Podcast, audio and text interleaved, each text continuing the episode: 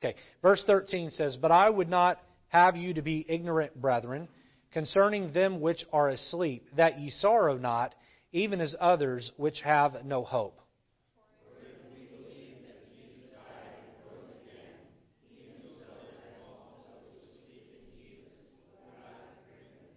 For this we say unto you by the word of the Lord, that we which are alive and remain unto the coming of the Lord shall not prevent them which are asleep.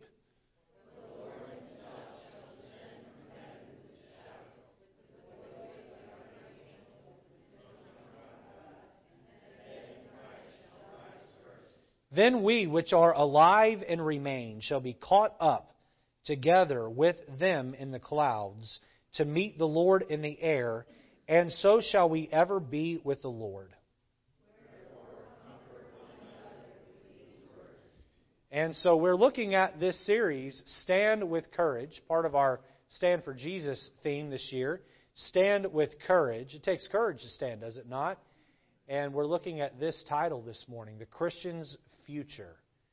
The Christian's Future. Listen, you look left and right, in front of you and behind you, and it's getting darker and darker and darker spiritually. And that can be scary. Uh, there are some things I think waiting for us Christians here in the very near future uh, that are not pleasant. But the good news is that if you turn to the book of Revelation and you read the end of the story, we win. We win. And so we need to put our eyes on the Lord and understand that while we may not win every battle, God in heaven is going to win the war. And we're on the winning side. Amen? And I hope that this morning this will encourage you to take a stand and fight, and fight fervently for the Lord. Let's pray. Lord, help us. Help us to understand the message. May it be well received. Lord, may it encourage someone who's weary and downtrodden and discouraged. Lord, help us to double down on our effort to stand with courage. Thank you, Lord, that you gave us the end of the story to let us know how it would all come about. And Lord, we can find rest in that. We can find peace in that. Guide us now this morning. Lord, help me to preach with your power, but Lord, help your people to listen with power. Lord, as I have prepared to preach, may their hearts be prepared to listen. In Jesus' name, amen. You may be seated. Well, in order for Christians to take a stand um, for what we believe to be true, we must be filled with courage. It takes courage. And so, courage requires many things. There are many elements to this idea of courage. But one of the most important elements of courage is perspective. We need proper perspective. And um, I, I, one time I had some problems in my life and my dad said to me, he said, put your hand up right in front of your eyes. And I did. I thought he was going to smack my hand into my face. But he didn't. He said, he said, this is all you see is your problem. Then he took his hand and he pushed my, my hand back from my face. And he said, if you'll get the problems away from your face, you'll have a better perspective in life. We need perspective. Well, let's talk about perspective here just for a moment. This college young lady who had gone away to school wrote home to mom and dad, and this is what her letter read. She said, Dear mom and dad, just thought I'd drop you a note to clue you in on my plans. I've fallen in love with a guy named Jim.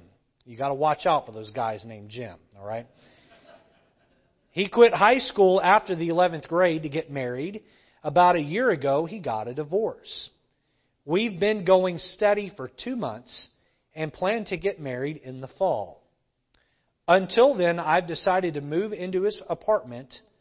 I think I might be pregnant. At any rate, I dropped out of school last week, although I'd like to finish college sometime in the future. On the back side of the letter, on the back side of the, that paper, the letter continued. It read, Mom and Dad, I just want you to know that everything I've written so far in this letter is false. None of it is true. But mom and dad, it is true that I got a C minus in French and I flunked my math class. And it is true that I'm going to need some more money for my tuition payments. Love, your favorite daughter, Julie. Perspective. Perspective. A C minus doesn't sound so bad when you consider what it could have been, right? That was clever. What kind of perspective does the Christian need to be able to stand for Jesus and do so with courage? Well, we need to be reminded that when things here on earth get tough, we have heaven waiting for us. Jesus told his downtrodden and discouraged disciples in John chapter 14, he said, Let not your heart be troubled. You believe in God, believe also in me. In my Father's house are many mansions. If it were not so, I would have told you. He said, I go to prepare a place for you. And if I go, I will come again and receive you unto myself, that where I am, there ye may be also. There are good days and bad days in the lives of all believers, but the truth is that heaven is awaiting us. Heaven is awaiting all of us. The book of Revelation in the Bible is an exciting book. Uh, it's a sensational book. It's a cinematic book. Boy, there's a lot there. And uh, people love to dive into details and read about the demon locust and uh, uh, all of the Antichrist and the false prophet and, and, and, and, and Satan and how he's at work and, and God pouring down wrath on the earth. And uh, boy, what do you think this means? And what's the symbolism there? How does technology fit into the picture? And uh, Christians like to get sort of lost in the weeds of the book of Revelation. But can I tell you why the book of Revelation was written? It was written to, to dangle a carrot out in front of the church and say, listen, uh, stay faithful. It's going to get tough, and there are going to be days that are dark, and you're not going to be real sure how, to navigate sometimes. But just remember this that at the end of the day, when push comes to shove, and it's time for you to take a stand, you can stand with great courage, you can stand with great faithfulness, because Jesus is going to one day come back, and evil will be put to rest, and King Jesus will reign, and we will reign with him. My friend, we're on the winning side. To date, we've looked at three sermons in our series, Stand with Courage. Here's what we've looked at to date. We've looked at the Christian's fear. You may remember in that message, we talked about uh, people that have a fear of all sorts of things in this world. Uh, the problem is they um, they are looking at the wrong things instead of spending time with God. They're spending time in the wrong places. Then we looked at the Christian's focus. Focus. We talked about the importance of having a focus on God, and we said, what, where you focus, you fear. Where you focus, you fear. Many people fear what's going on in the world because they have either Fox News or CNN playing at nauseum. And my friend, if you're watching the news all the time, you're going to be afraid because your, mind, your attention is on man, you will fear man. If your attention is on God, you will fear God. Many people, their attention is on this virus, and because their attention and focus is on the virus, they fear the virus. Other po- folks have their focus on God, and their fear is in the Lord to protect them. Then we looked at last week the Christian's fortress. We talked about we looked at Psalm 91. We talked about dwelling, abiding in the Most High, in the shadow of the Almighty. We looked at verse 2 where the psalmist said that God was his fortress. And verse number 4 that talks about being hidden under his wing and God looking after us and protecting us. Christian, if you're trying to do the Christian life on your own, you're trying to live life on your own and rely on your own strength and ability to get through life, I promise you, you're going to fail. I promise you, you're going to be a casualty of war. We looked at how a thousand fall on the left side and 10,000 on the right side. Why? Because people get away from that fortress. Well, Christian, you're fearing God, you're focusing on God, you're dwelling in the fortress, but man, the dark uh, just gets darker and darker. The night gets uh, bleaker and dimmer, and you wonder where God is. Has He abandoned me? Um, uh, has He forgotten about me? Where is God when I need Him the most? Is God just gone to sleep? Uh, has God abandoned me? And, and has He forgotten my prayer? And I'm here to tell you this morning, no, he hasn't. And uh, Paul faced a similar situation with the church of Thessalonica. And what did he do? He pointed to the future. If we're going to stand with courage, we need to be reminded that the Lord not only owns our todays, He owns our tomorrows. He's in control, and we need to trust Him. When life has you beaten down and wave after wave uh, come crashing down on your life, where do you find rest for your soul? Can I tell you? By looking at your future. Someone once quipped, when Satan reminds you of your past, you remind him of his future. God promises heaven to those who are saved. God promises rewards to those who are saved and stay faithful. A certain unknown Christian was brought before the Roman governor named Pliny. Now, the governor, finding little fault in the man, uh, proceeded to threaten him. I will banish thee, he said. Thou canst not, was the reply, for all the world is my father's house. Then I will slay thee, said the governor. Thou canst not, answered the Christian, for my life is hid with Christ in God. I will take away thy possessions, continued Pliny. Thou canst not, for my treasure lieth in heaven. I will drive thee away from man, and thou shalt have no friend left, was the final threat. And the calm reply once more came, Thou canst not, for I have an unseen friend from whom thou art not able to separate me. His name is Jesus.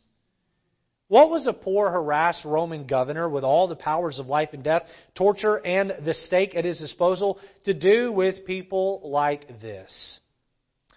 The Christian, this Christian had his eyes on the future awaiting him in heaven, and no threat on earth, no discouragement would derail his courageous spirit. I believe that the day to day grind can cause the Christian to lose perspective on what awaits him or her in heaven. I propose that many Christians lack courage to stand for Jesus because they are too busy bowing before and earning the praise of men. We want so badly to fit in with the culture at large. We want so badly to be accepted, and at the least, we don't want to be rejected. This happens because of cowardice. Cowardice is a lack of looking unto Jesus, who is the author and finisher of our faith. I believe that if Christians would dwell on their future and the hope that awaits them, then we would gain the courage to stand for Jesus even that much more. Even that much more. So let's jump in this morning and look at three truths from God's Word as we continue our series, Stand with Courage, and we look at this concept the Christian's future. Okay, point number one. Point number one our hardships. If you received a bulletin on your way in this morning on the back, there's a fill in the blank outline. I encourage you to take notes. Our hardships. And notice that word rigor. Rigor. You know, sometimes living for Jesus is not easy. It's not easy. Uh, if I could compare living for Jesus versus living for the world um, to, or parallel it with something, you know what I enjoy? I enjoy eating sugar. Amen? I like my sweet coffee. I like my uh, candy bars and my chocolate cake and my ice cream. Um, Angela made brownies the other day, and so I wait till she's not in the kitchen and I cut another piece. Amen? And she comes back in the kitchen and there's just a little bit more gone and uh, she's looking at the kids suspiciously, and I just pretend like I don't know what happened. Amen. Um, I love my brownies. I love sweets. I love love chocolate chip cookies, and it's hard for me when I stop to get gas to not wander in the convenience store and buy myself a little snack. It, it, it's difficult, but you know what eating sugar does? It's not good for my health. You know, um, eating vegetables is necessary. And I am thankful that God has given me a wife who forces me to eat vegetables. She sent me some uh, spinach the other day to work to, for my, you know, sack lunch. And um, she just shoved as much of it as she could down in the Ziploc bag. And I opened up that Ziploc bag and spinach shot up and hit the roof. Okay, that's not quite true. But there was a lot of spinach in that bag. And I got a bowl, right, to put it in there, and it was falling, literally falling out of the bowl. And uh, I'm tempted to, you know, get some sugar and sprinkle it on top of the lettuce, but uh, I shouldn't do that. You know what? Eating sugar, sugar isn't good for you, but it tastes good. And vegetables don't taste good, but they're good for you. You with me this morning? When we live like the world and indulge in sin, it might taste good, but it's not good for us. But when we walk with God and we read our Bible and we pray, it may not be what our flesh craves and desires, but boy, it sure brings about a spiritually healthy person. If you're going to do right, I promise you, you're going to face some hardships. Look at 1 Thessalonians chapter 4 verse 13. But I would not have you to be ignorant, brethren, concerning them which are asleep. We'll talk about that part of the verse more in just a moment. Look at this next phrase. That ye sorrow not. That ye sorrow not. Look down at verse number 18. Wherefore, comfort one another. Comfort one another. Why would uh, folks need to be comforted? Why would they have to be told not to sorrow? Why would Paul have to take a chapter and a half to instruct these people, or rather to encourage these people? You know why? Because they were downtrodden and felt defeated. Being a Christian had been hard on them. Letter A, notice lack of acceptance. Lack of acceptance. Now, um, we're going to steer away from 1 Thessalonians 4 for just a minute, but I'm going to show you in just a moment how that these Thessalonian Christians faced all of these hardships. Okay? Turn over to John chapter 15 and look at verse number 17. John 15 and verse number 17. Um, being a Christian is um, glamorous and romantic on paper. But when you get down into the day to day living and you have to fight the battles with the flesh the world and the devil, uh, sometimes it doesn't feel so glamorous and romantic. Um, and, and, and here are the hardships that we face. Look what Jesus said in John 15 to his disciples. Verse number 17. Jesus said, These things I command you that ye love one another. You know what he's saying here? He's saying, stick together because it's going to get tough. Stick together. Tonight, we're going to look at the enemy from within the church out of Acts chapter 5. Okay? Um, Satan wants to tear the church apart, and if he can't do it from without, then he'll get us to fight and bicker and argue from within. Jesus is saying here, look, the world's going to be hard enough on you. Love one another. He continues, look at verse number 18. If the world hate you, ye know that it hated me before it hated you. If ye were of the world, the world would love his own. The world would accept his own. But because ye are not of the world, but I have chosen you out of the world, therefore the world hateth you, rejects you. Verse 20. Remember the word that I said unto you, the servant is not greater than his Lord. If uh, they have persecuted me, rejected me, they will also persecute you, reject you. If they have kept my sayings, they will keep yours also. But all these things will they do unto you for my name's sake, because they know not him that sent me. Now, I've read this passage many, many times uh, as your pastor, and even this calendar year, we've looked at this passage a handful of times. Um, and uh, the truth is, this passage is difficult to swallow. What makes it difficult? Listen, persecution equals rejection. Persecution equals rejection. And let's just get honest this morning. Let's be candid and real. Rejection is no fun for anyone. Do you enjoy going to a family reunion and speaking up about Jesus and then feeling awkward and weird the rest of the time you're there? Because everyone's like, oh man, he found religion and got crazy. Do you enjoy uh, speaking up for Jesus at work? And then everyone just kind of be like, oh, keep him over there. He's lost his marbles. She's lost her marbles. Uh, do you enjoy, even within your own home, taking a stand for what's right and people looking at you like you're some radical nut? No one likes to be rejected. God built us to want acceptance. I watch when my children get in the car after school sometimes, once or twice this year. And if you have fifth, sixth grade children, you understand this. You've been through it, I'm sure. Um, a couple of times this year, I've looked at my daughter and she's been on the brink of tears. Somebody at school said something that hurt her feelings and that was unkind, and she felt rejected. She felt excluded, pushed out. And you know, that hurts. That's hard. When um, growing up in church, I uh, would go to, as a teenager, I'd go to youth camp, youth conference. And, you know, I'd go out to some youth conferences that would have four, five, six, seven thousand teenagers at one big, big mega conference. And uh, they were run by churches with a similar philosophy to this one. Every single time I went to a youth, con- youth camp or a youth conference ran by a church, can I tell you that there was always at least one sermon devoted to the topic of not giving in to peer pressure? Not caving to peer pressure. You know, these kids that want to do right and they go back in the public school, boy, that's tough. That's tough.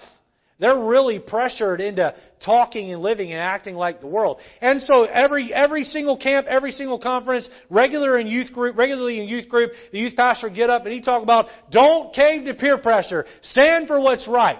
But can I just say this morning that adults need to hear that same sermon too? Because we give in to peer pressure all the time if we're not careful. And my friend, we're not called to gain acceptance from the world we're gained to find our we're called to gain acceptance in Christ. If God be for me, who can be against me? Let the heathen rage and the vain imagine an evil thing against me.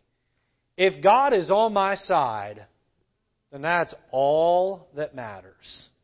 You see, if you fear God and you're focused on God and your fortress is God, then you don't care about anyone's opinion but God's opinion. Don't find your acceptance in the world. I will just say before we move on to letter B here that when we are rejected, it is tough. It is tough. It is no fun, and it takes courage to stand for what's right. We're looking at our hardships. Our hardships. Lack of acceptance. Letter B, notice livelihood threatened. Turn over to Matthew chapter 10 and look at verse number 16 with me. Now, we preached a whole sermon out of Matthew 10 in our first series of the year, um, but uh, without stand, stand with conviction, but without going back and re-preaching that sermon, I just want to draw out one truth here uh, that is a, a keen, key reminder for us, something I believe we need to be reminded of regularly. Look at verse 16. Behold, I send you forth as sheep in the midst of wolves, Jesus says. Sheep in the midst of wolves. Be therefore wise as servants and harmless as doves. Now look at the different ways that the Christian will be threatened moving forward here. Jesus tells us prophetically, but beware of men, for they will deliver you up to the councils, and they will scourge you in their synagogues. So we're going to face religious persecution. Verse 18, And ye shall be brought before governors and kings for my sake, for a testimony against them and the Gentiles. But when they deliver you up, take no thought of uh, how or what ye shall speak, for uh, it shall be given you in the same hour what ye shall speak. For it is not ye that speak, but the Spirit of your Father which speaketh in you. Now, I skipped right over it, uh, but right there we're told, let's see, verse number 18, ye shall be brought before governors and kings. So we saw religious persecution. We're going to see governmental persecution. And then we'll see family or familial persecution. Look at 21. And the brother shall deliver up the brother to death, and the father the child, and the children shall rise up against their parents and cause them to be put to death. Ye shall be hated of all men for my name's sake, but he that endureth to the end shall be saved. You know, the three institutions that God created the family, government, and church. Satan is going to weaponize those three institutions against the Christian the government, right, the church, and the family. And our livelihood will be threatened. Now, uh, Jesus says that we're sent forth to be sheep in the midst of wolves, and we have to navigate this carefully. We have to navigate this carefully. I'm watching as our country is becoming more and more godless. You know, um, America used to be indifferent. First, America was favorable toward God. And then the American culture at large became indifferent toward God. And as long as the culture was indifferent toward God, you could be a Christian and people just didn't really care. All right, you go to church, that's just not for me. Again, the culture used to be everyone went to church on Sunday and everything else was shut down. And then stores started to open up and people went some people went to church and some people didn't go to church. But our culture is shifting from being indifferent toward Christians to becoming hateful and spiteful toward Christians. And as that shift happens, it's going to get very uncomfortable for you to be a Christian. Right now, there are meetings being held by our corporate banks. I would encourage you to research this for yourself. But there is a number that is going to get assigned. To, this isn't a conspiracy, okay? I'm not floating a conspiracy out there. This is fact. This is happening. This is happening right now. It's just not being covered by the news, by most major news sources. There is a number that is going to be assigned to each one of us and institutions as well, similar to a credit score. It's called an ESG number. Look it up for yourself. ESG number. E stands for environment. S stands for social justice, and G stands for governance. And depending on the companies you associate with, the people you associate with, uh, you will be assigned an ESG score. And if your ESG score is low, a bank will deny you a loan. This is coming. Guess who's going to have a really low ESG score? Gun toting, Bible believing Christians. Guess who's going to have a high ESG score? People who are woke and politically correct. My friend, the Bible is about the most politically incorrect book there is. Now, I'm not trying to stand up here and sell fear.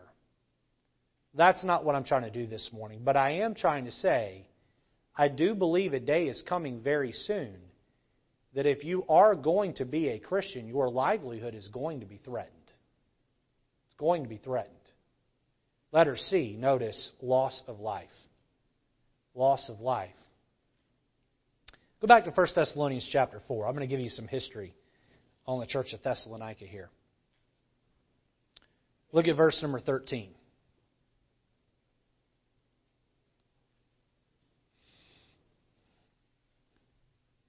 But I would not have you to be ignorant, brethren. Look here. Concerning them which are asleep. You remember when Jesus went in to Jairus' house and he told the people that were weeping outside, She's not dead, she sleepeth. And then Jesus told his disciples that Lazarus slept, and then he had to plainly tell them that Lazarus was dead. Why would Jesus say that a dead person is asleep? Here we see the same thing uh, concerning them which are asleep. Now, these are people who are dead. Uh, we'll get a deeper explanation of this when we get to uh, point number two. But the truth is that you have a soul that lives forever, and that body, while it may be dead, uh, it will be awoke, uh, uh, uh, rather awakened one day, and it will be given new life all over again. Here, Paul tells them, he says to the church of Thessalonians, concerning them which are asleep, look here, that ye sorrow not, even as others which have no hope. Sorrow not. I have people who are dying in my life that I love, and I'm not supposed to sorrow, or I'm not supposed to sorrow like the lost. That's a tall order. How are we to sorrow not when someone we love passes away and does so because they were killed for their faith? Okay? Acts chapter 17 tells us the story of the church of Thessalonians being started. What happened was Paul and Silas arrived in the port town of Thessalonica. Thessalonica was located, uh, is or was or is located in, uh, in Macedonia. Macedonia is modern day Turkey. And so they show up to this town and they did what they always do. They went into the synagogue first and they preached Jesus to the Jews. And the Jews picked them up by the back of their neck and their back of their uh, pants and threw them out of the synagogue, okay? And said, get out of here. We don't want that being preached here. And so then they did what they usually did. They went and they preached to the Gentiles. And guess what? Gentiles listened to the message of Jesus and they got saved and they formed a church. And Three weeks into this church plant, the Jews get all upset over this church being started, and they want to run Paul and Silas out of town. Actually, they wanted to kill them. And a man who was a believer, a new believer named Jason, hid them in his house and snuck them out of town under the cover of dark and sent them down the road to a city called Derbe. And so um, uh, then they ratchet up the persecution against the Christians. I bet some of them probably were fired from their job because they went to this church. And I bet that some of them were taken and beaten and put in jail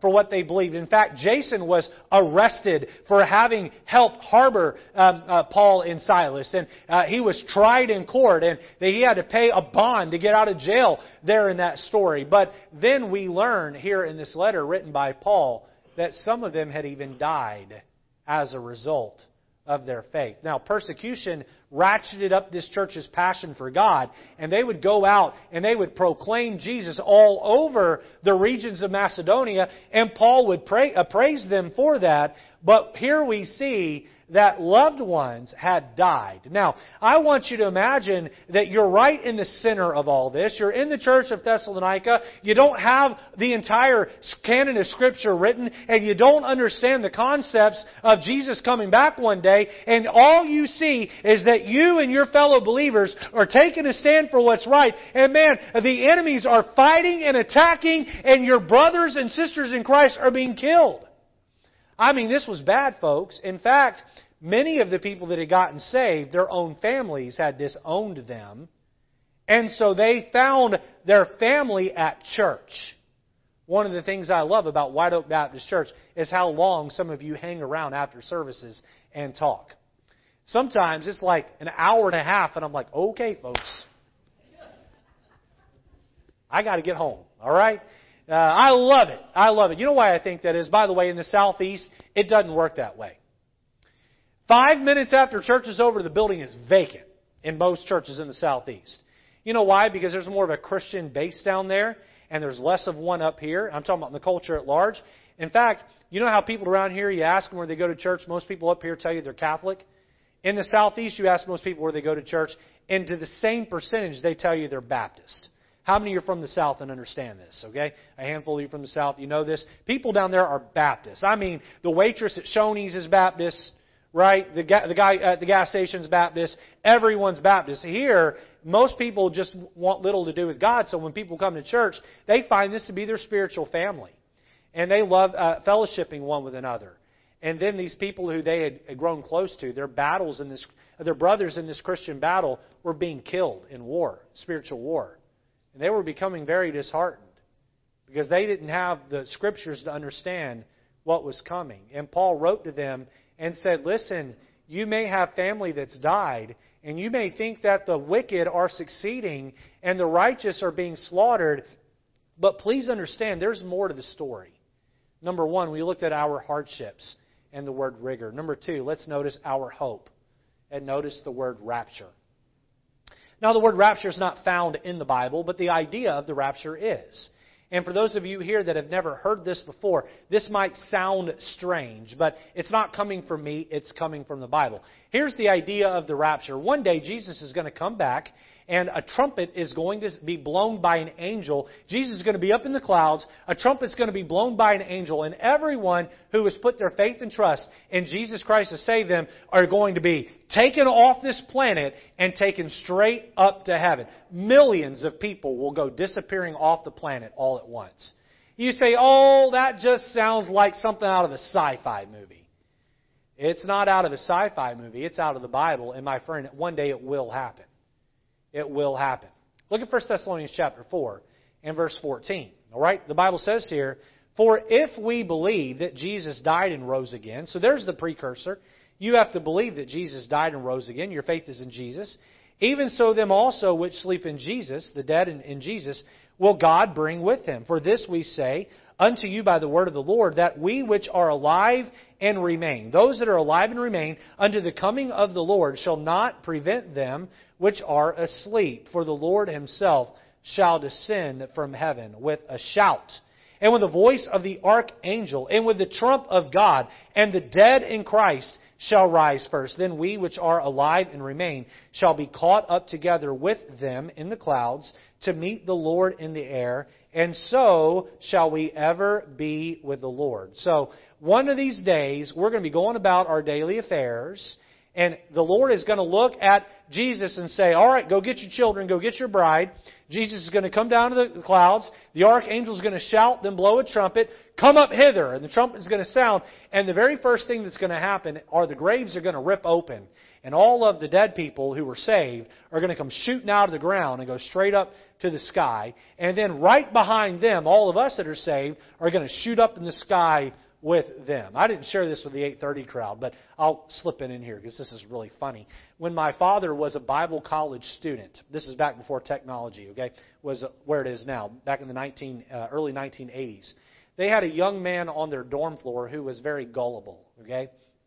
A simple-minded young man who loved just studying about the rapture. I mean, he was all consumed with the rapture. And so one day, this young man uh, laid down to take a nap in the dormitories and so the guys decided to play a prank on him. So they put um, pajamas under one of the uh, uh, one of his roommates' beds, and you know, flipped the arm up over the you know covers there. And uh, they went out in the hallway and they put a, shoes like this, and dropped a pair of pants, and dropped a shirt, and you know, everything someone would wear. They went into the shower hall and they turned on one of the showers and left a razor on the floor and uh, left a bar of soap on the floor. And they uh, went to the sink and they turned the sink on and, and had, you know, a brush and comb and a you know, bathroom type caddy there. And, and then they gathered all the boys off the dorm floor and took them over to the edge. And one of the boys owned a trumpet. And they came over to the edge of the dorm floor and one of them shouted, Come up hither! And they blew the trumpet and this young, gullible man who was simple minded, he woke up and, and he looked around his room and he went out in the hallway and he went in the shower and he saw all this. And he went in his room and he got his Bible. And he came back out in the hallway and he clung it to his chest and he dropped to his knees and he said, Lord, don't leave me.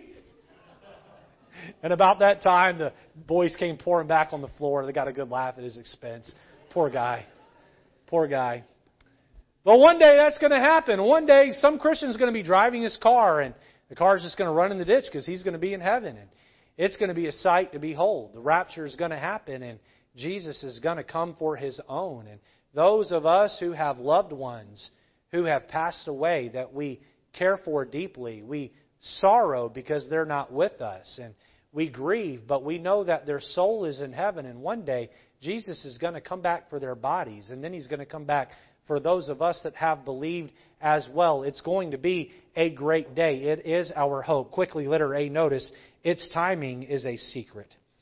Its timing is a secret.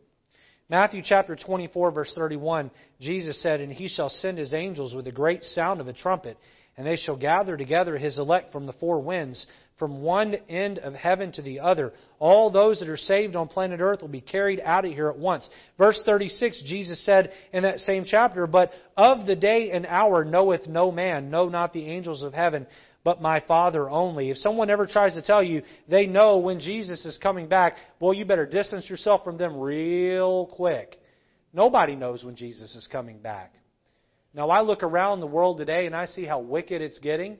The Bible also said in Matthew 24 that the second coming of the Lord would be as the days of Noah. And I believe we're getting closer and closer and closer to that, where people are becoming more and more secular and more and more godless. And that second coming is referring to uh, the end of the seven year tribulation. But nonetheless, I see that we're getting closer and closer. You read the book, the, through the book of Revelation, and a lot of it makes sense because technology is sort of filling in the gaps and helping us to be able to see. In fact, technology is progressing at such a fast pace that if Jesus doesn't come back, we very well may have life living on Mars, or we might have man and machine that have melded with the implanting of chips into people's brains. These things are right around the corner for humanity. I think back to the Tower of Babel when they were building this tower and becoming technologically advanced, and Jesus stepped in, or God stepped in, and He stopped it. He scattered them by uh, uh, uh, uh confounding their languages, and I believe that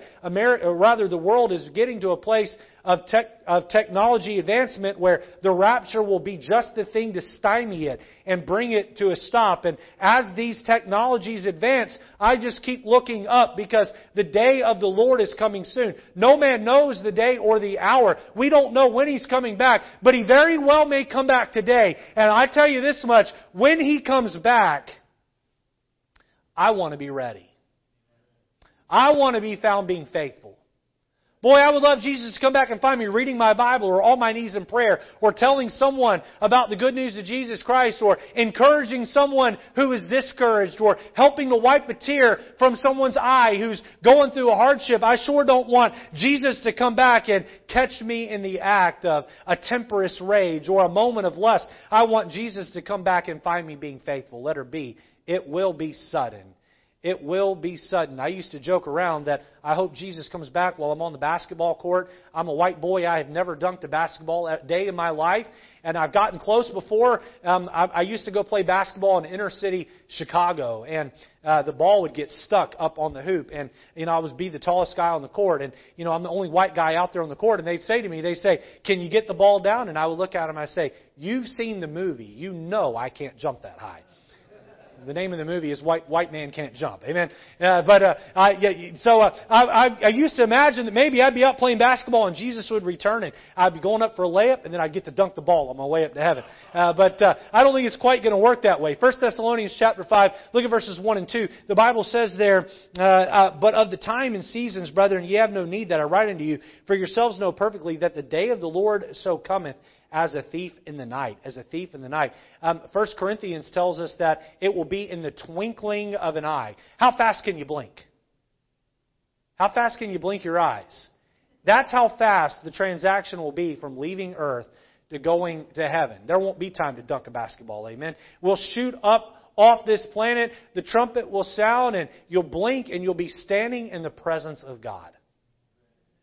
It's going to be marvelous. It's going to be wonderful. Letter C, notice, it's only for the saved. It's only for the saved.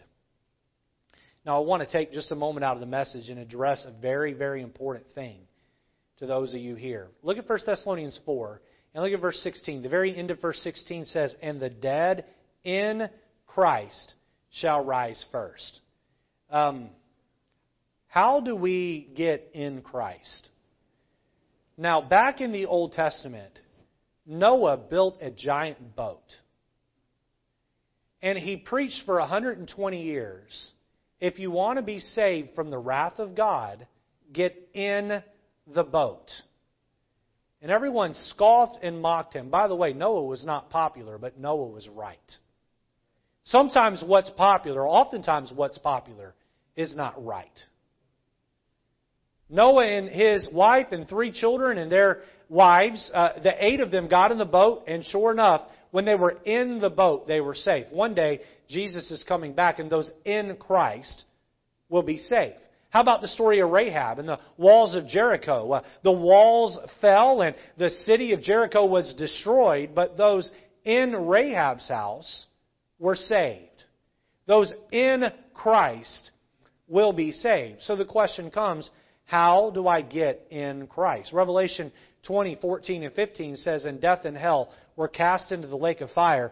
This is the second death, or second separation. And whosoever was not found written in the book of life was cast into the lake of fire. You may ask the question, well, Pastor Lejeune, how can I avoid this second death? How do I get saved? Let me give you an A, a B, and a C. All right, letter A, admit. Admit that you are a sinner. You know, that's hard to do. That's hard to do. And when we admit we're a sinner, we'll, we'll say this, we'll, we'll give a, uh, a qualifying statement, right? Well, yeah, I'm a sinner, but I'm not as bad as, you know, that guy over there. When I ask people to give me an example of a sin, you know what the first example people give me is? killing somebody. You know why we throw that one out there? Because we ain't never done it. And we think, I'll just list something I've never done. And then I follow up and say, well, what's a sin that you've committed? It says all have sinned. And then we get into lying and stealing and dishonesty, right? Um, uh, the truth is, we've all broken the Ten Commandments, every last one of them. If we've not broken them directly, we've broken the spirit of them, right? We must admit that we're a sinner, and we must understand that God hates sin.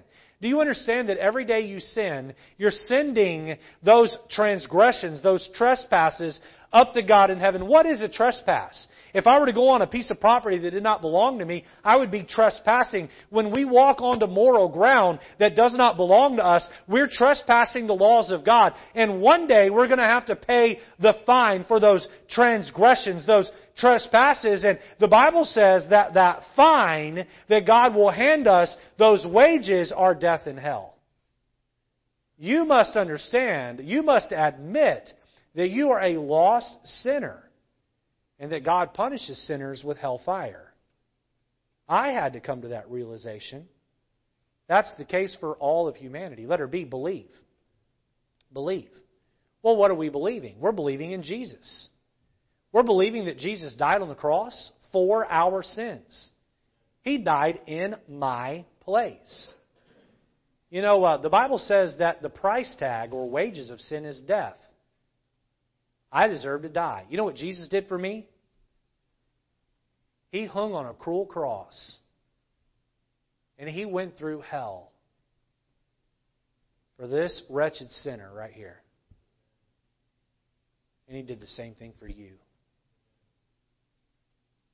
The beautiful thing about Jesus' death on the cross is that his death actually was a transaction.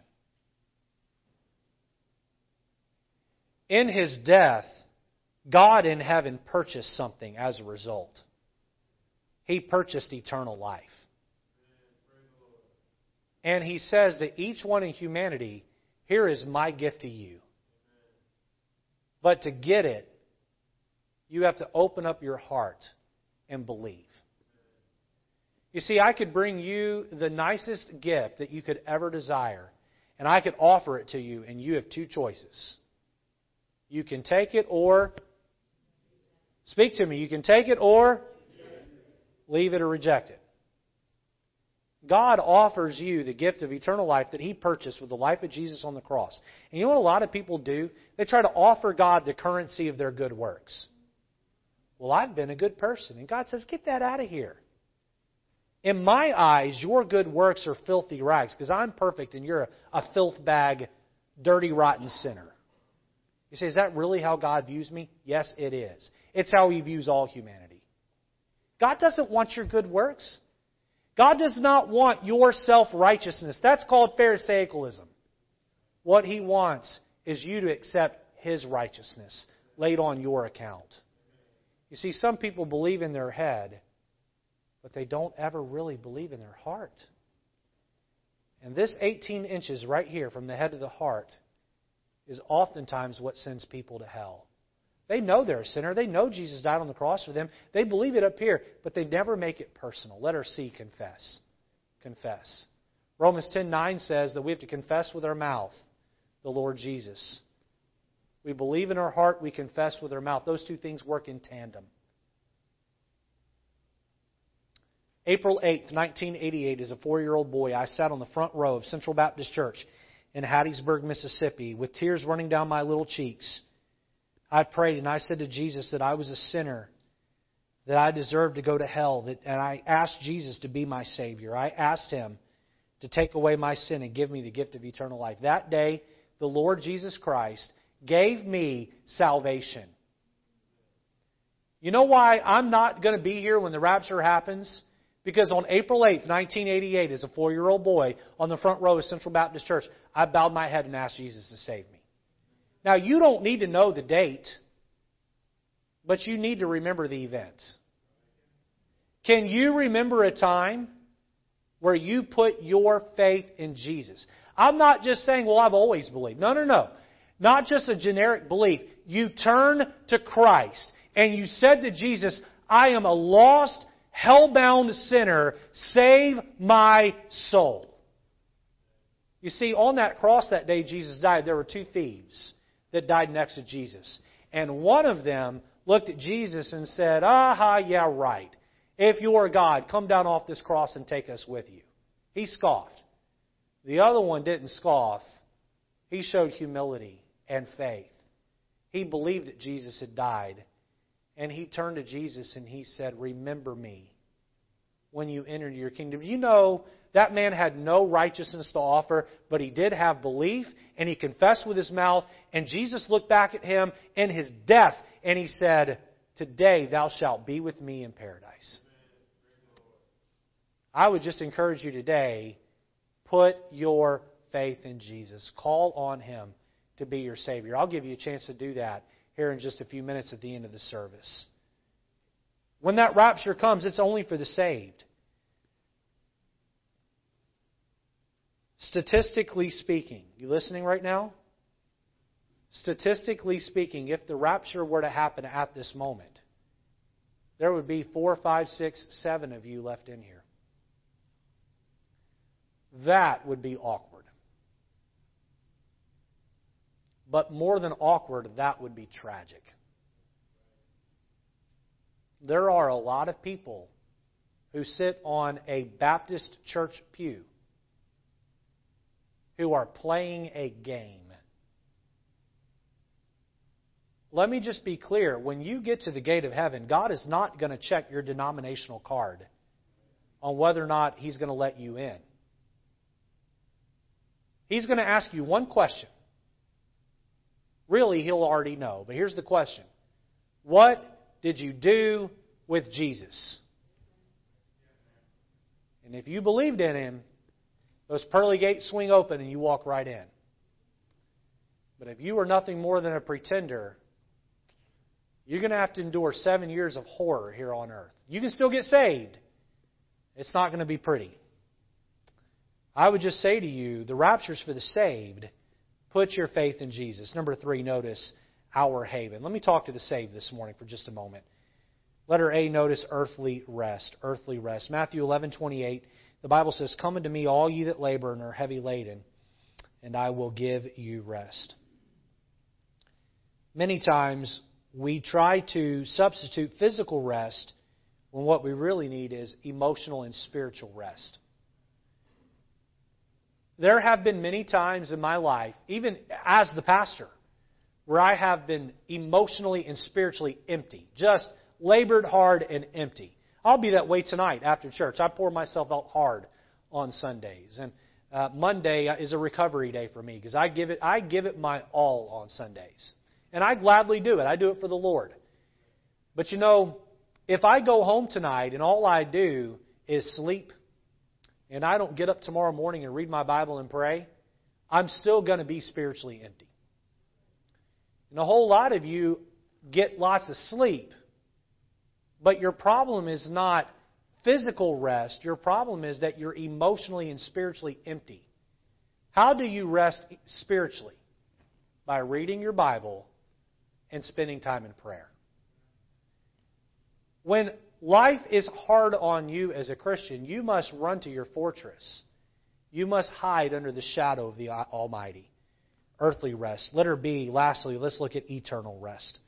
Turn over to Revelation 21 with me. We're almost done. Revelation 21 in verse number 1.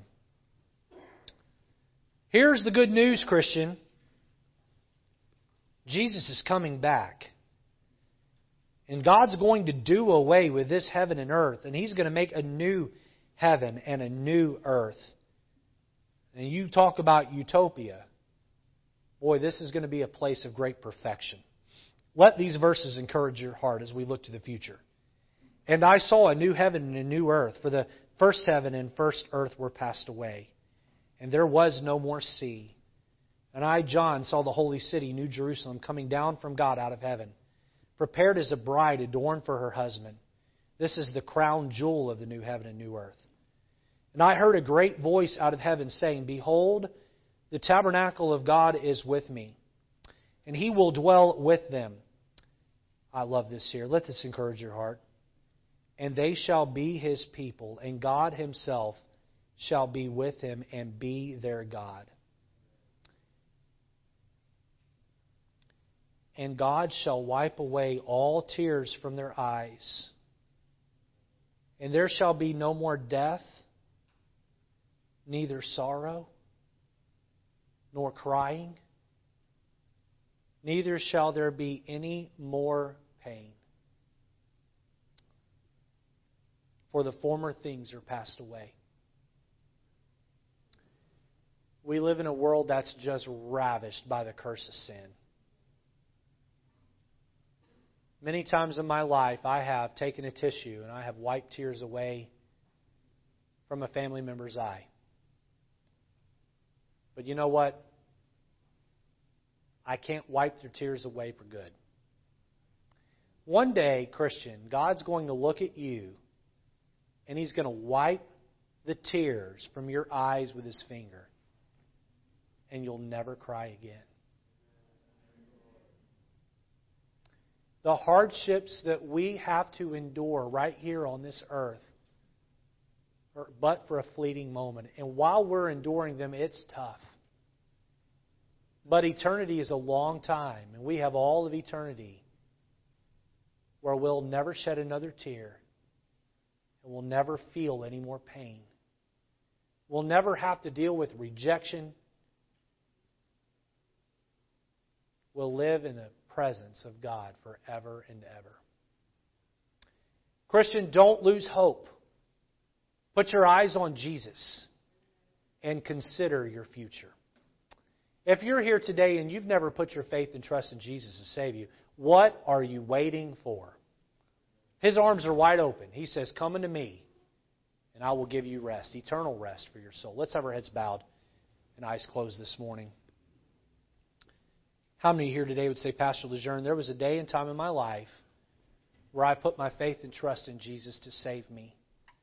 I know for sure that when I die, I'm going to heaven, not because I've done anything good. I know I'm going to heaven because there was a time where I opened my heart and I accepted Jesus to be my Savior. If that's your story, that's your testimony, would you just indicate that by raising your hand? I'm going to heaven because I've put my faith in Jesus. Amen. I see many, many hands, but not every hand. Is there somebody here today that would say, Pastor Lejeune, in the privacy of the moment with no one looking? And again, my friend, I would never embarrass you. I would never embarrass you. But is there somebody here this morning that would say, I, I don't know that if Jesus were to come back, I'd go. I don't know that if I were to die, I'd go to heaven. Pastor Lejeune, would you just pray for me? Would you pray for me at this time? If that's you, would you just slip your hand up and right back down? I see one hand. Is there another? I just don't know what would happen to me. If you raised your hand, let me just encourage you to pray with me. If you are ready right where you are to receive Jesus, if you are ready to ask Him to be your Savior. Just like that bad man did on the cross next to Jesus, He gave him His faith. If you're ready to do that, I'd like to help you to do that. Now, if you're not, don't pray this prayer. But if you believe that you're a sinner and that Jesus died on the cross in your place, and you're ready to open up your heart and accept Him right where you are, would you just pray this prayer under your breath?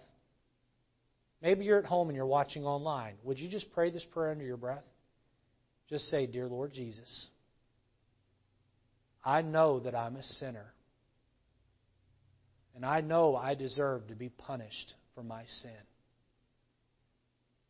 Thank you for dying on the cross in my place. My faith is in you. Your death on the cross, your resurrection from the dead. Save my soul and take me to heaven when I die. In Jesus' name. With our heads bowed and eyes still closed, if you prayed that prayer, would you just slip your hand up and right back down so I can see that? I see several hands.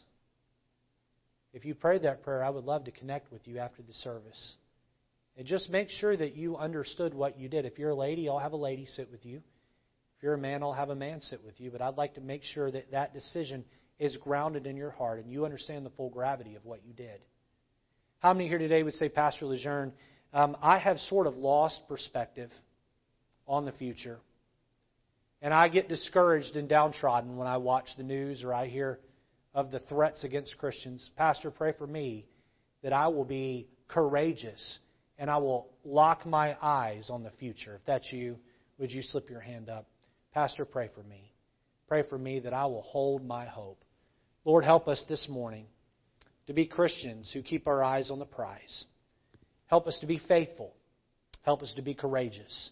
Help us to stand. In Jesus' name, amen.